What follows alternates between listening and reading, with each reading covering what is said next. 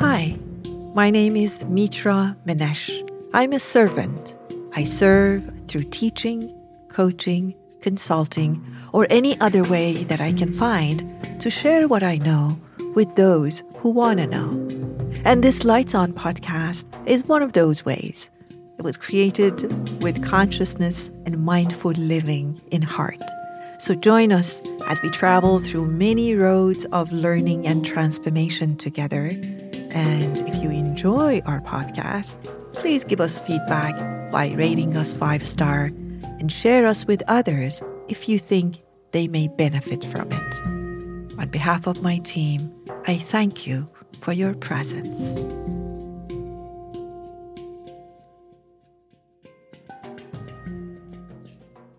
This episode is about gossip and gossiping. So, a participant asked me, What do I do if somebody I know, I think in this case was one of uh, his neighbors, um, gossip about me? What do I do with that?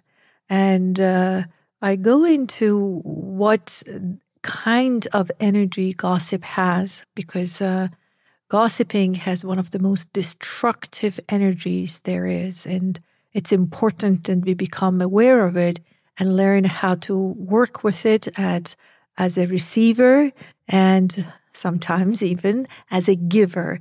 What do we do? And do we want to get involved in the energy of gossiping? I hope that it serves you and I hope that you take a listen. Let's go together. You do not pay attention to it. The moment you pay attention to it, you want to know it. Okay. I want to know. But the moment you pay attention and, and let me define what I mean by attention. We have two currencies. One is outer currency. So I want to buy this equipment. I go and say how much.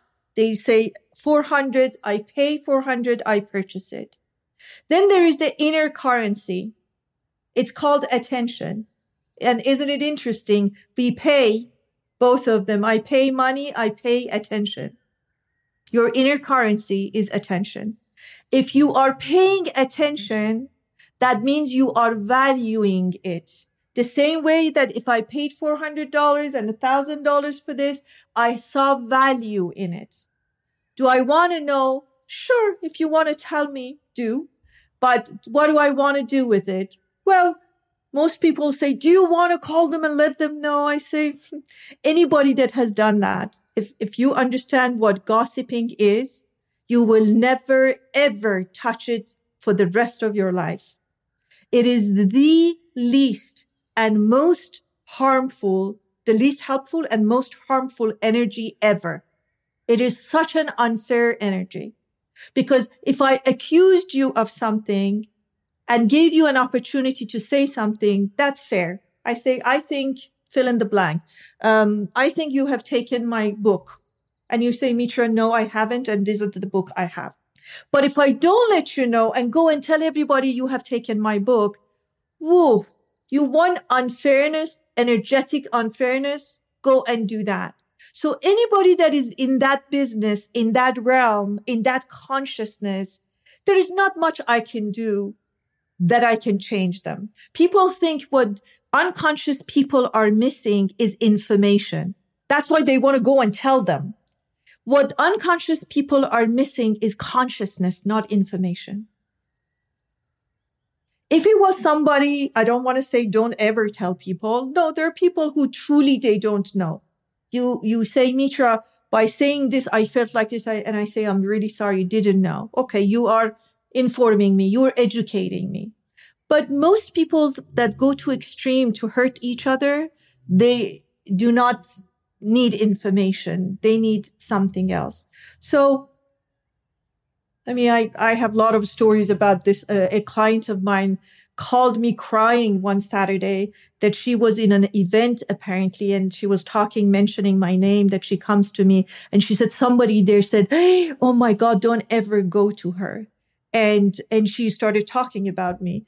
And then she called me and she said, Mitra, do you know such and such? And honestly, I could not recognize the name. I said, no, why? She said, this person is saying these things. Do you want her number? I said, no. She said, do you, do you want to talk to her? I said, no. She said, don't you want to defend yourself? I said, no. She said, but what are you going to do? I said, nothing. She said, what should I do? I said, nothing. She said, really? I said, uh huh. This is not the first time, won't be the last time, and that's okay.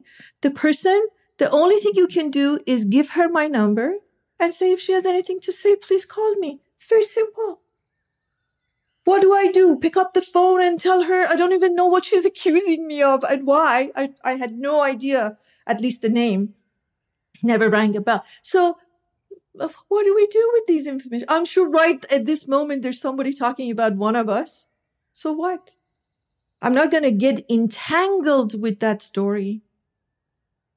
They know how to contact each other. Your neighbor knows what to do and how to contact you. Just don't give it your attention because the moment you do, you are saying this is of value and I'm going to actually put it up there as valuable things. And I'm saying either it's something that I need to know that helps me. It's like evaluation forms that you write. I read every single one of them, especially the ones that have criticism in them, because that helps me to grow as a teacher. And I'm very grateful for all your feedback. But if somebody says I didn't like her hair and she's like things that they're out of my control, I mean, well, sorry. You know, what do I do? But if she said, they say she wasn't considerate, she wasn't attentive to me, like, I want to read that. So feedback, welcome, gossip, criticism that has no um, consciousness in it, it's out there. I, I'm not going to do anything and I'm not going to give it value. Start making your story much stronger than your neighbor's story. That's my, that's my advice to you.